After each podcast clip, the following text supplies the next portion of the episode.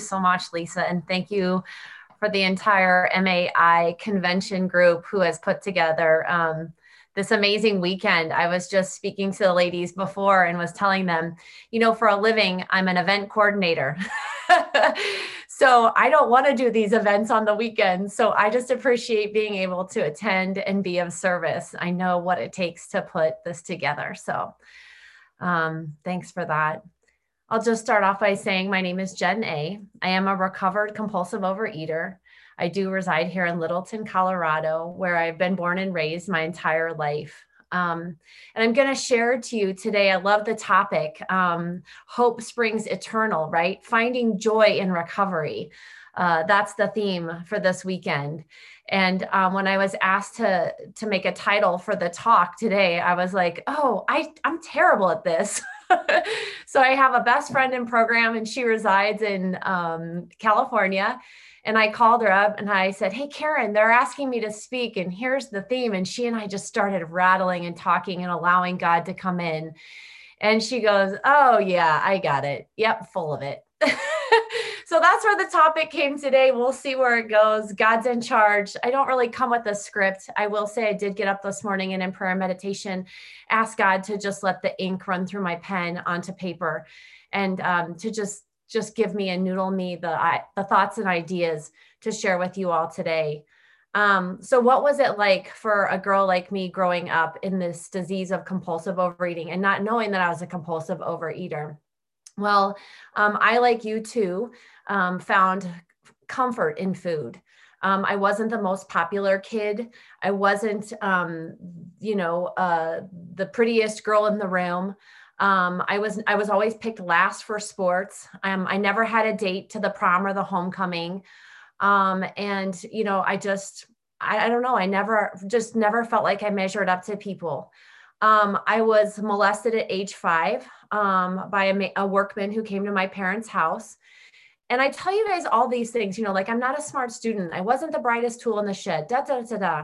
That's not what made me a compulsive overeater. And I want to be clear about that today because when I came to the rooms of Overeaters Anonymous, I heard all of that that people were saying like this has happened to me that's happened to me this is why i eat and um, where i got really clear in this program of recovery was when i went to go see the doctor.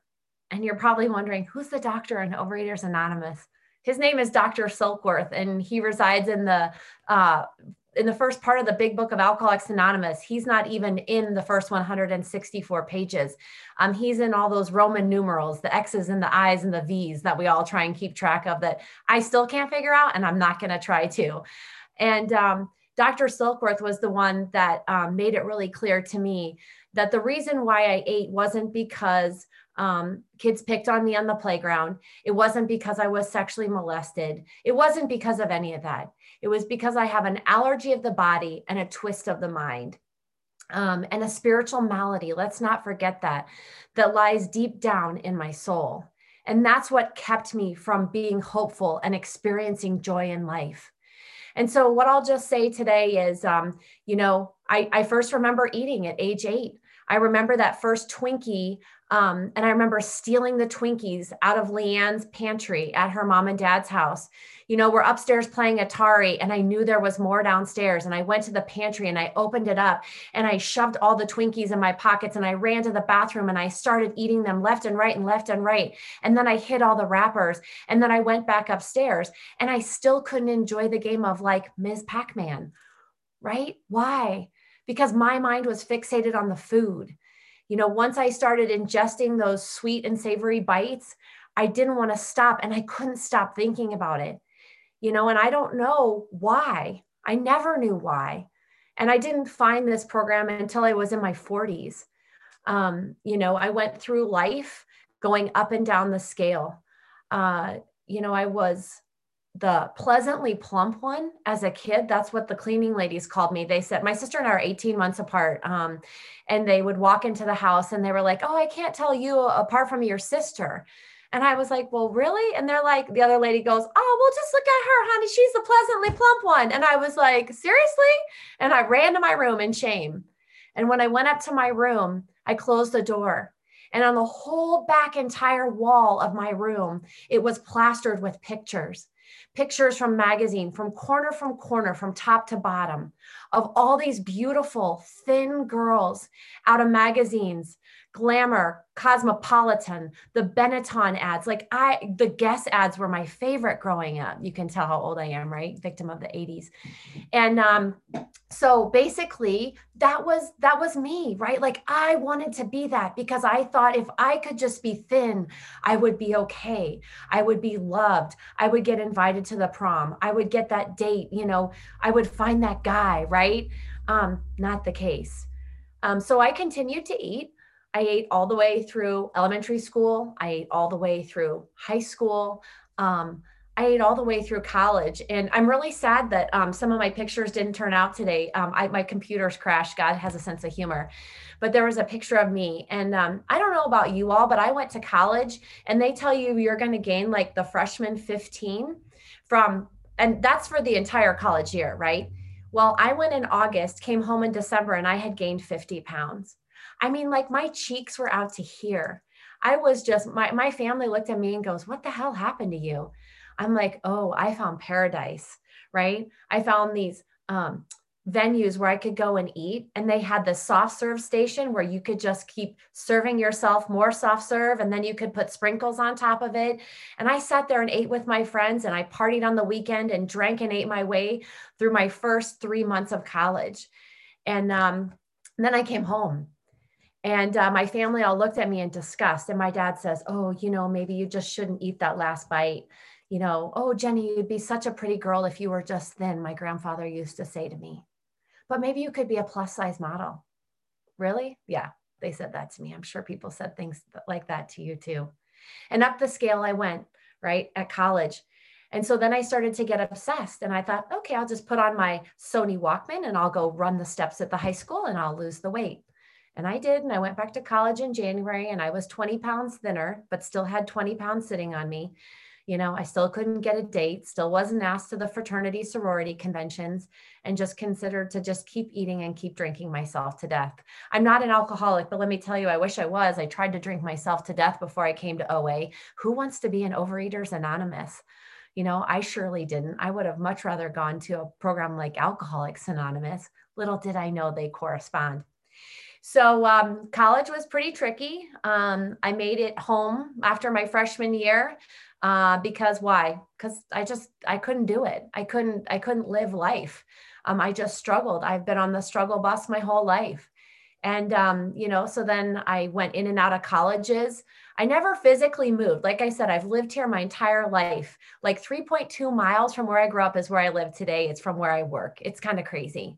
Um, but man, could I commute? I went from one college to the next college. I never finished everything and I never got a degree. But hear this I found a guy and he gave me a degree. It's called MRS. I got married right? And I thought, oh, I've arrived. I kind of feel like Bill's story, right? Like, I'm going to get married. I'm going to have a family. My family's finally going to approve of me. I'm the oldest, the firstborn. Like, I'm going to make everybody proud. So I married this guy because everybody thought he was wonderful. I thought he was wonderful too, by the way. Um, and I loved his family. They brought me in. They loved me. They loved me to death. And that's what I needed, right? Because I didn't love myself, but I needed other people to love me and to feel okay.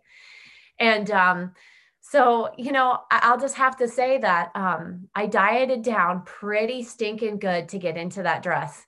Um, in fact, I weigh the same amount today. This will just tell you about my yo yoing. I weigh the same amount today as I did when I got married. Um, and it's really funny because my picture hangs up in my mom's office in the study. And I was looking at it the day, I'm like, my collarbones were sticking out, my cheeks were all like nice and, you know, thin. I could actually see my jaw when I got married. And then I went on the honeymoon and I hit the cruise ship. And man, did I hit those buffets.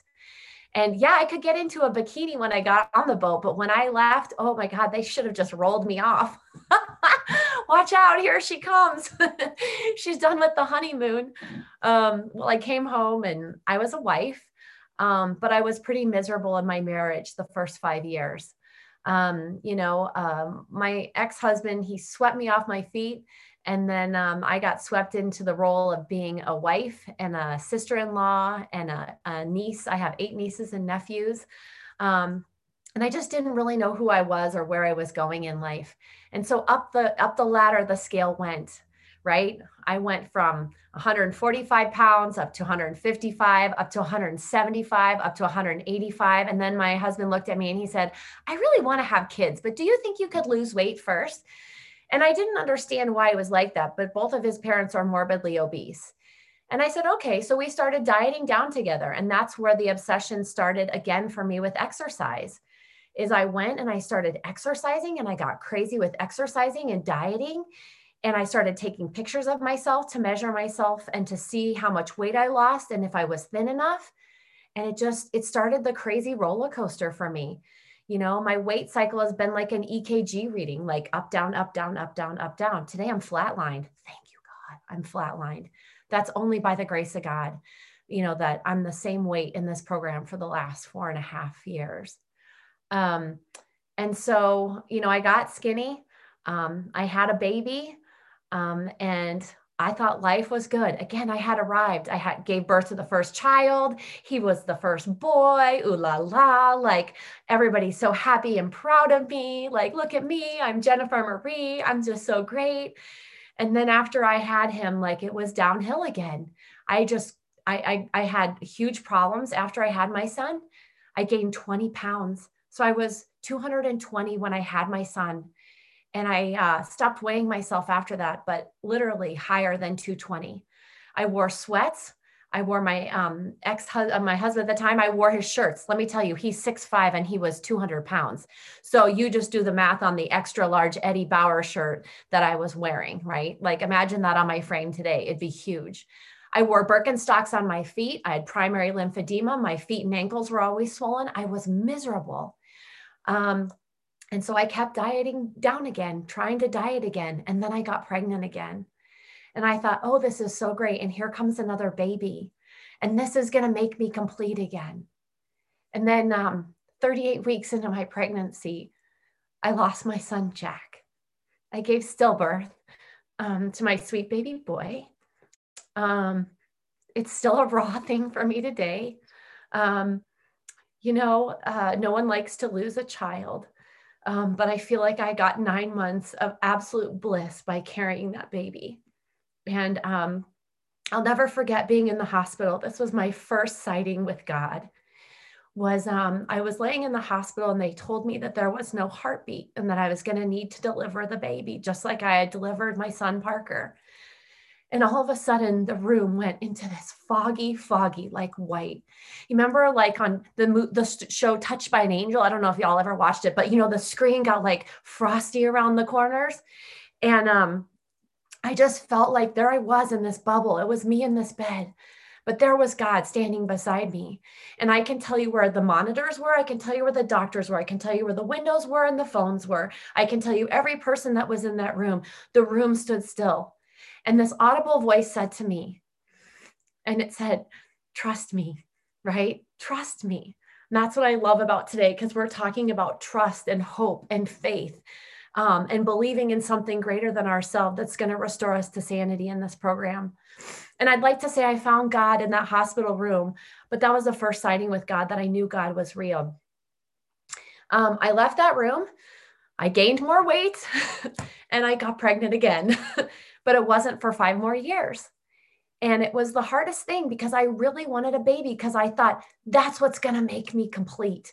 Giving birth, being able to love something, lo- having something love me back. That's where I was searching. I was searching for God in all the wrong places. Um, so I ate my way through another pregnancy, this one even worse than the last one. Because if you've ever had um, the loss of a child and you have no movement and you know what it feels like for a baby to be kicking, and then you go to nothing. I ate a pack of Skittles a day, people, for 40 weeks during pregnancy. I was tested all the time because they were like, Your pre diabetic levels are through the roof, Jennifer. What are you eating? And I lied. I said nothing. I could not tell everyone how much fear I was in. You know? And believe me, I'm just going to tell you guys where I was with God. I sat in a church, I sat on a women's ministry board, I taught uh, uh, the vacation Bible school class, I had women's ministry, I had um, youth group in my home, I had all these people. I thought I had God, I thought I had religion, and what I had was nothing. I was using God as my bitch for 14 years in the church. That's what I did. And I don't know how else to say that. I mean, but just by telling you that that's all I did. I woke up every morning, I got in my chair, I did my devotional, I prayed, I did all the things that everybody else was doing, and God just would not show up for me. You know, but then he then he brought this little girl into my life and she's beautiful. She's my sweet Kellen Page Anderson, you know, she's a doll. And she says to me, she goes, I'm not a mistake, mom. I said, No, you're not. You're a gift from God. She goes, If we wouldn't have lost Jack, she's like, I wouldn't be here. I said, I know. You are a precious gift to me. So at age 13, when I tell you that my eyes roll out of my head, every time her eyes roll out of her head, she is my gift. She is just such a joy in my life. And I wouldn't have her today if it wasn't for God. Um, so anyways after i had my daughter they told me they were like you know you you really need to diet down you really need to lose this weight and i said okay i'll do it um, and things got really ugly. Things got really ugly in my marriage. Why? Because um, I was ugly. Now, what now when I was in my marriage, I will tell you that I thought my husband was a jerk and that he was all the reason responsible and why wouldn't he love me and yada yada yada. We struggled. He struggled with addiction. He was um, addicted to pornography. Um, which if any of you have ever had that in your life it's really hard to be physically and sexually intimate with someone who is a is a pornography addict um, so I just I've had I had no no connection to him at all. Um, so I didn't go looking for love in other places. I just loved my kids to death, and I poured my life into my kids, and I poured my life into the food even more. And um, I'm just gonna have you guys show my pictures now. Um, I, I have three pictures for you to see.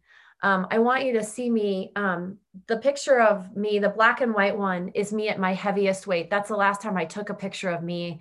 Um, I'm a photographer, a professional photographer by trade. And so I would never get in front of the camera, but that was a time in which I did. So at least 220 pounds, that's what I remember. And then this girl you see on the right hand side, that was me when I came to the rooms of Overeaters Anonymous. Um, I was dying. Um, and the picture of me in the middle, that's me today. That's that's healthy Jen Marie. So thanks for sharing those pictures. I just wanted to give you a depiction of what it was like before I started going down the scale, before I started compulsively over exercising, taking pills, doing potions, sticking myself with needles because I knew I was never going to be able to stop eating those foods. So I had to use these outside resource aids, human aid get myself to be skinny. I dieted down to nothing. That was 126 pounds. I got divorced. Why? Because I thought that getting divorced was going to solve all my problems. If he was out of the house, he wouldn't be a problem. I would be fine. Guess what? Not the case. The only people that suffered were my kids. I suffered. He suffered. You know, I wish I could say that um, he wanted me out of his life, but he didn't. He tried to get back together with me for nine months. I thought, oh my gosh, he's crazy. Okay, I'll do whatever he says. You know, I stood, then be willing to stick this marriage out. I couldn't do that either. So I started to drink more. I started to eat more. And I started to diet more and exercise more. And people always ask me after I got divorced, they were like, Oh, are you on the divorce diet? You're getting so skinny. No, I was just desperate, desperate to get out of and I would do anything I could to get out. So I dieted and exercised for the next few years. Um, I went to a gym, it was an MMA gym, and my coach's name was to- Joey Teardrops. He had this little like mole right under his eye, and he could make all the girls cry because, like, literally, he would just run us to death. And I was in that gym seven days, twice a week. And all these girls were competing for a bikini building body build bodybuilding um, competition. I thought that's what I'm gonna do, right? I'm gonna do that. I'm gonna achieve that. I can be that skinny. So I did it with them. And I got from 170 pounds down to 140 pounds, 5% body fat. I stood on the stage in a sparkly bikini in three inch Cinderella crystal clear high heels. And I had arrived again, right? Do you see? Like, I'm so in control. I've got this thing. No, you ain't got anything, Jennifer. Because two weeks later, I was in Costa Rica on a beach, drinking margarita from Dr. Silkworth and the doctor's opinion. He told me that he could dry out, but he couldn't keep them sober. Well, guess what? All these diets, all these pills, all potions, all these gyms, they could get me skinny, but they couldn't keep me skinny. So that's what I've learned here from being in the rooms of Overeaters Anonymous. And how did I get here? Well, this does me down. And I was on Facebook one day because as a human being, I'm consumed with other how people see. So I get on Facebook, I post my picture every week. I want people to see me and know me and see this transformation of loss and that finally totally skinny. No, not skinny. I'm a corpse with skin on. And um, my friend on there, he posts about all this weight or how he how he stopped drinking. And I was like, oh, that's really, really nice, but I don't have that problem. You know, I don't have that problem. I said, I have a problem with food. He goes, Great, go to OA. I go, Oh, what? He goes, Google it. Like he wouldn't give me any. So I Google Overeaters Anonymous on my phone while I'm chatting with him. And I said, You want me to go to Overeaters Anonymous? It sounds like a fat farm. I am not going there. He said, He's like, AA saved my life. I'm like, Okay. So I got off. He goes, Try one meal. Two days later, there are six people. You know, my first journal is today is April such and such. It was five years ago. Sitting in the room, I weigh a hundred and blah blah blah pounds. There's five sitting next to me. This girl's kind of nice. I guess I'll back next journal entry. And you guys said keep coming back. It works if you work it. So I kept coming back, but I didn't understand the program. You see, I sat there and they opened up this workbook, and every week we were and then we finally got to this thing called sponsorship. And I looked at the six people and I said, okay, which one of you can? And they looked at each other and they, not me, not. Me. I said, you guys are talking about sponsorship. How am I supposed to go through this program? How am I going to sane or sane? And so you guys are telling me I need a sponsor. And they're like, well, go to another. There's a huge meeting meets on Saturday, 67 people. Okay. So I go to this meeting. And I want you to know that, first of all, I had to get out on my road bike and do like 30 some odd. I was late to the meeting. And I walk in in my bike gear.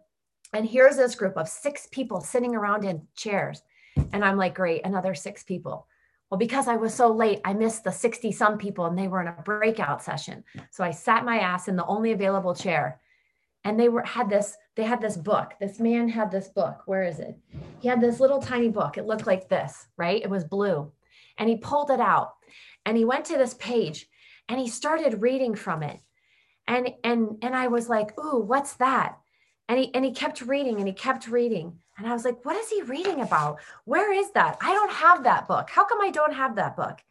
You know and he talked about this he talked about how if I was painstaking about this phase of my development, I was going to be amazed and that I would know freedom and happiness and that I wouldn't regret the past and I would be serene and peaceful and that I would feel useful and self pity is going to disappear and my whole attitude and outlook on life is going to change. Those people are the 10 step promises on page 84. That's what that man read to me. And I just sat there, jaw dropped and in awe. And that man sat there in a 164 pound body at 65 years of age, and he used to be 385 pounds. And I heard sanity for the first time in Overeaters Anonymous. And I said, I want what he has. And I went home and I told the guy I was dating at the time, who was an alcoholic addict in recovery, I found a sponsor. This guy, he was sitting across from me and he goes, Nope, no male sponsors. So I didn't ask him to be my sponsor. And I kept going back to meetings, miserable, because I let the person I was dating tell me what to do. And I relied on that person to be my higher power for months until that person left me. And when that person finally left me, and I was thinking that, you know, I can do this, I finally called that gentleman. Where, where did I call him from? Let me tell you. I had ingested six convenience stores worth of food after that guy broke up with me. And I'm going to tell you guys, you know, they talk about the phenomenon of craving that it builds, right, in your body.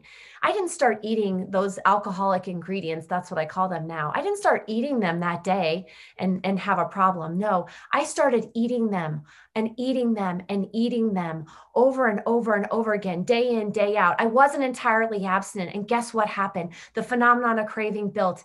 And guess what happened to a girl like me? Back to 7 Eleven, back to the Circle K, not once, not twice, not three times, but six times. And I found myself in this back alleyway. It was Trader Joe's. And I sat in this dark alleyway. Thank you, God, for dark alleyways. I love back alleyways because all these wrappers sat in this seat next to me and the door was open to me to the left and a toothbrush was in my hand and i was vomiting out the door because i couldn't go back to overeaters anonymous and tell you people that i had that i had broken my quote unquote abstinence which i didn't even know what it was at the time right? I didn't even know what the definition of abstinence was. And i just thought i'm dying. I'm done and i'm desperate. And you know what happened to me that night? That light that light that shone in on my front windshield it was like the light and the ray of God, just like that light in the room when my son died. And I just sat there and I cried and I just said, Help me, God. Help me, God. Help me, God. And that cry of desperation. And I was done and I was doomed and I was out of ideas. I said, I am powerless over this disease of compulsive overeating, of anorexia, of bulimia, of exercise bulimia. My life has become totally 100% unmanageable. And I said, I believe that you can restore me to sanity. And I took steps one and two right there in my car. And I picked up the phone and I called that man that read the nine step, pro- nine step promises to me over a year ago. And I said, Will you help me? And he said, Go, go to a meeting. Okay, great. go to a meeting so I found a meeting. I went to a meeting that next morning at 6:30 a.m. It was a meeting of Alcoholics Anonymous, not of OA, because I wasn't. I, there were just not a lot of OA meetings, and I sat in that meeting and read how it works for 120 days. I recited the third step prayer and the seven step prayer every day. And on the way in the car in the dark at 6:30 a.m., I turned the radio off and I kept saying the third step prayer over and over again.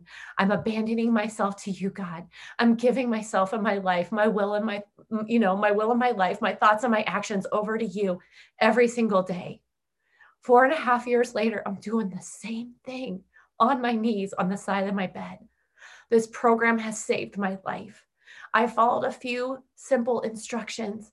The 12 steps in the big book of Alcoholics Anonymous, this book, as they're outlined, right? I admitted I'm powerless. I knew my life was unmanageable. I knew that only one person, one thing, one deity, one creative intelligence of the universe was going to restore me to sanity, right? And then this is the best part I found hope. I found hope in all of you guys. God with skin, people in the rooms that said, Yeah, I ate like you. I drugged like you. I drank like you. I shot up pills like you. I exercised like you. And I was like, Oh, thank you, God. People that are like me. You ate out of the trash can. You ate it burnt, or you didn't eat it. You didn't eat for a week. or Who I am. People right here, you know? And it's just beautiful and you know i, I want to get moving on to what's super important and and that's like the theme of this. I'm hoping that is okay. Is it okay now? It keeps going in and out. Sorry. Okay so let's see if this works. Um, we talk about hope right? And i just want to go on and say that hope is is step two. That's the principle of step two. That's what my big book of alcoholics anonymous tells me. I came to believe. I'm still coming to believe right came to believe it's over a process of time. It's like a dimmer switch. More and more each day, I get consciousness of my creator. When I first came in, God was something like this, or now something like this. Now God is like this to me. I hope God just keeps shining bigger and brighter in my life. That's how I see it. Um, I expect the promises. That's the hope that I found in you all. You know, you guys told me that there were promises in that book. My sponsor told me, and I believed that I was going to get those promises. How? A practical program of action, the 12 steps, the prayers that are embedded in the practical program of action, and then the promises that come true. And that's how I know it, right?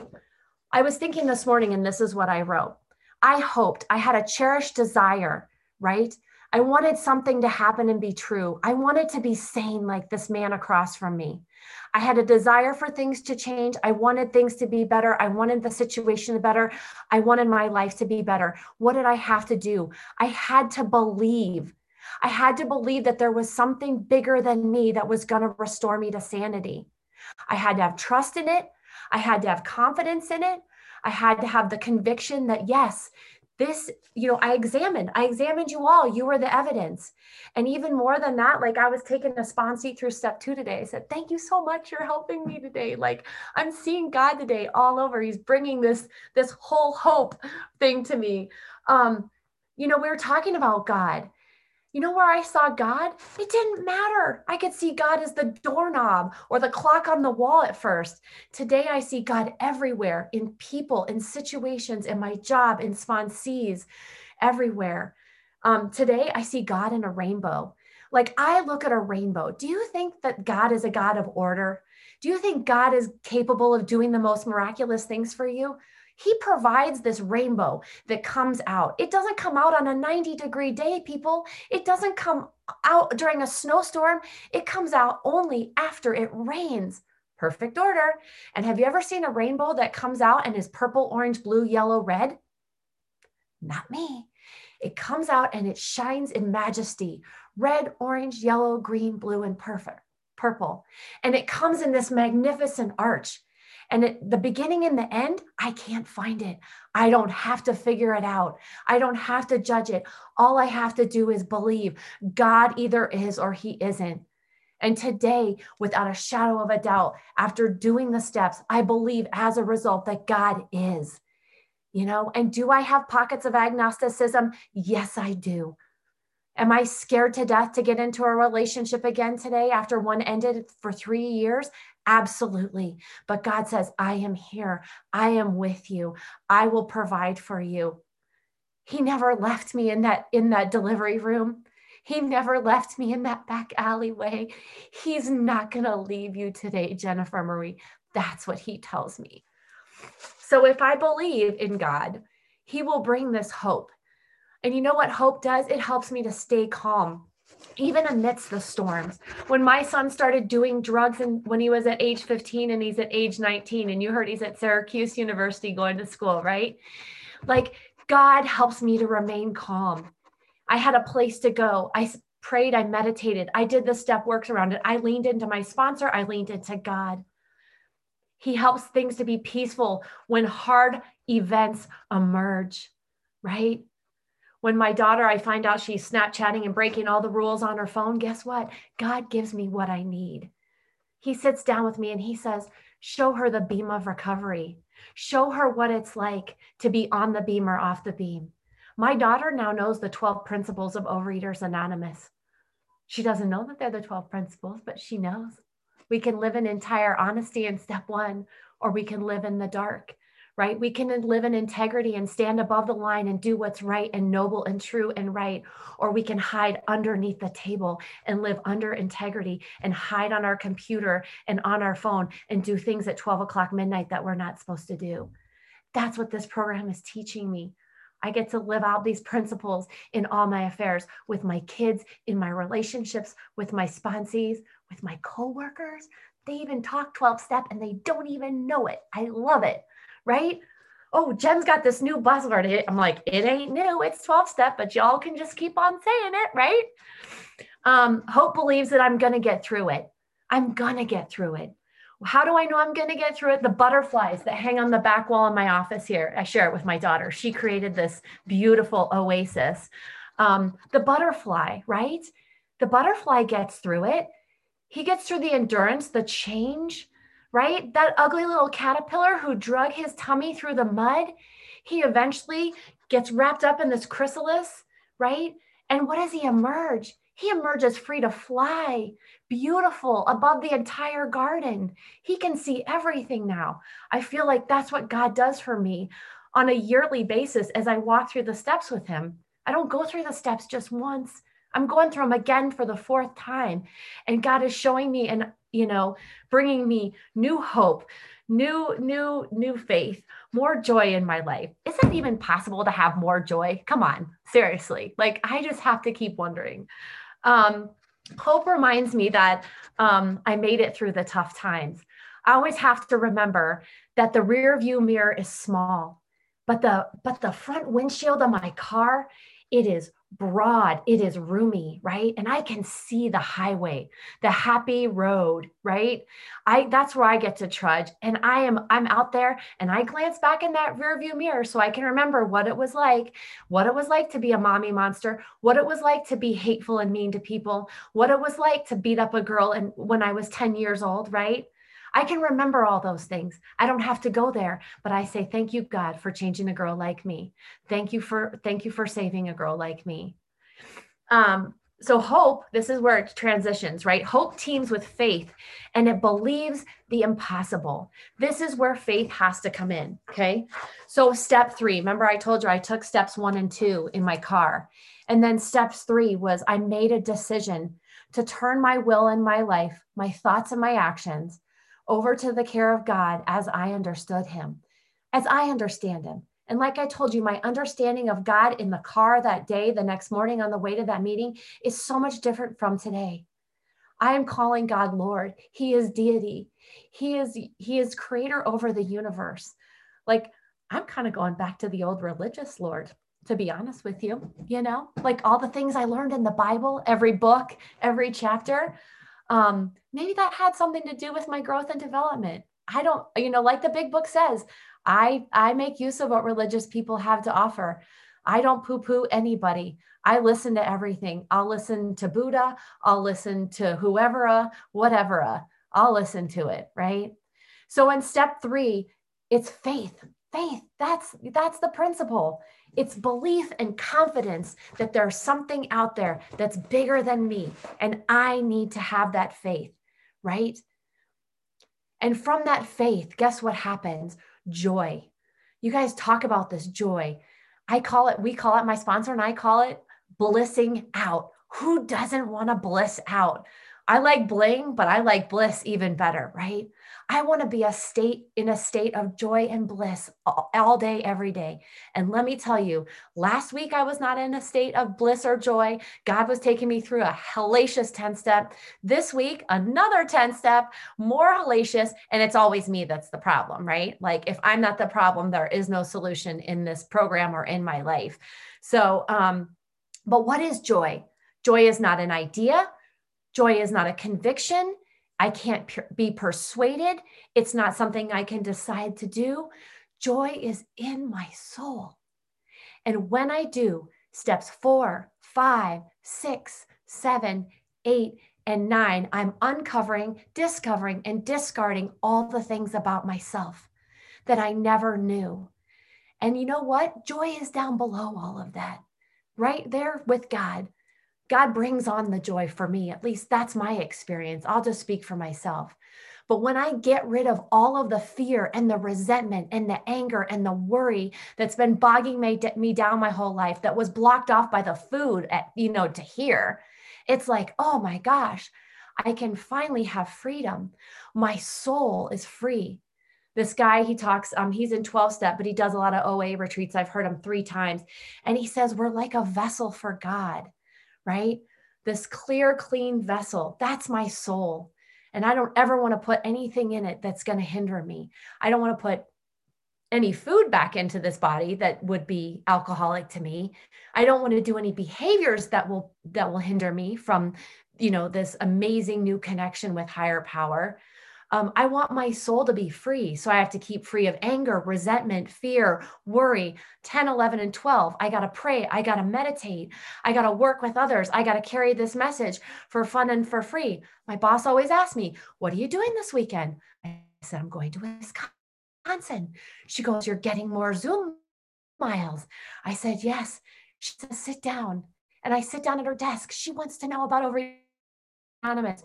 You want to know why? Because five years ago, she gave me a 90 day probationary period to save my job because I was a raging lunatic in the office. I was a bull in a china shop.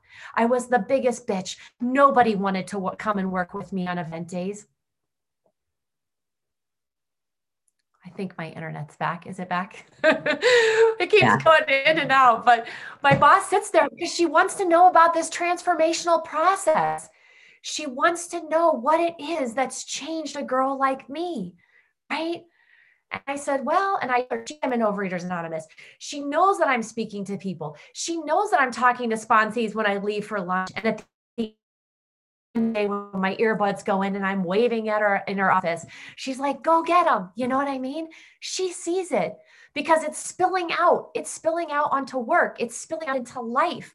That's the joy. So, what is the joy in me today? It's orientation of my heart it's my heart that radiates. It's the deep cheerfulness and the gladness. It's called an alignment with God. It's called a spiritual. I didn't sign up for joy. I didn't like ask for joy. I have this friend in program. He says, I'm changing your name on my phone. I said, What? I said, I didn't get married. I didn't do anything. He's like, No, you're joyful Jen. Oy vey, right? Like, I said, change my name. I'm all good with it. I'm so grateful. I'm joyful. Not every day I'm joyful. You heard me. I've been resentful the last two weeks. I do inventory. I am not perfect. I am still a human being. Um, but the spirit that lives inside of me, it transforms my heart. That's what this program does. I put down the food.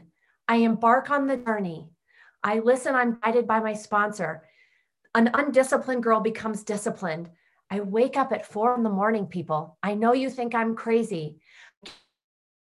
I say my prayers on my knees. I take a shower because I can't pray, meditate. I'll fall back asleep. So I take a shower, then I pray and meditate. Just works for me, right?